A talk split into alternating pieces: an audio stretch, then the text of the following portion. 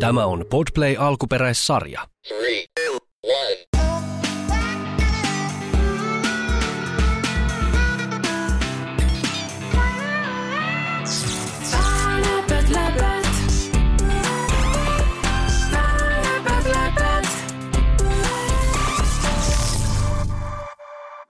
Moi, mä oon Visa.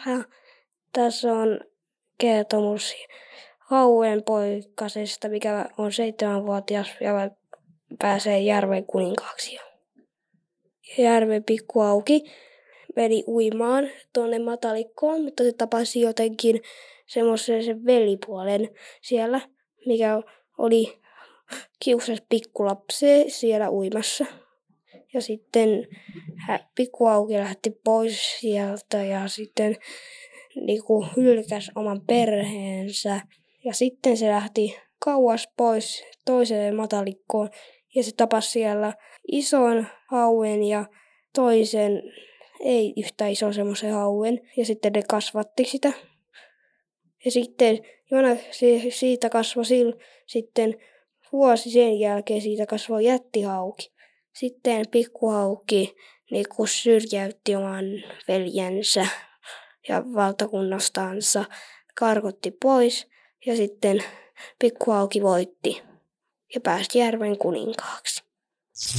Läpät, läpät. Pikkuhauen suuri seikkailu.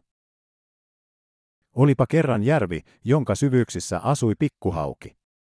Pikkuhauki oli vielä nuori ja utelias, ja hänen silmänsä loistivat aina seikkailun nälkää. Mutta eräänä päivänä, kun hän ui matalikossa, hän tapasi velipuolensa. Velipuoli oli häijy ja kiusasi jatkuvasti järven pienempiä asukkaita. Erityisesti hän nautti pelotella uimassa olevia pikkulapsia. Pikkuhauki ei voinut sietää tätä ja päätti, ettei hän halunnut olla osa tällaista perhettä.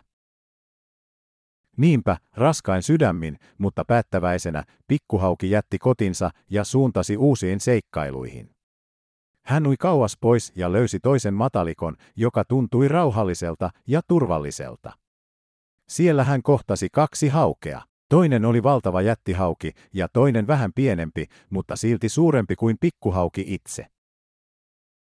Nämä kaksi haukea ottivat pikkuhauen avosylin vastaan ja alkoivat kasvattaa häntä kuin omaa poikaansa.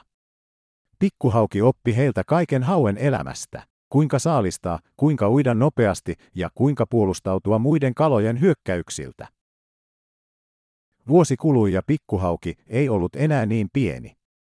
Hänestä kasvoi jättihauki, joka oli yhtä vahva kuin hänen kaksi uutta vanhempaansa.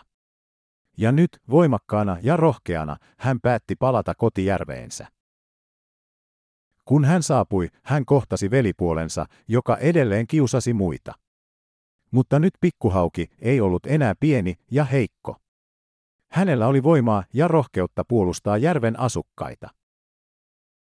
Hänestä tuli suosittu ja rakastettu hallitsija, ja järven asukkaat elivät onnellisina elämänsä loppuun asti.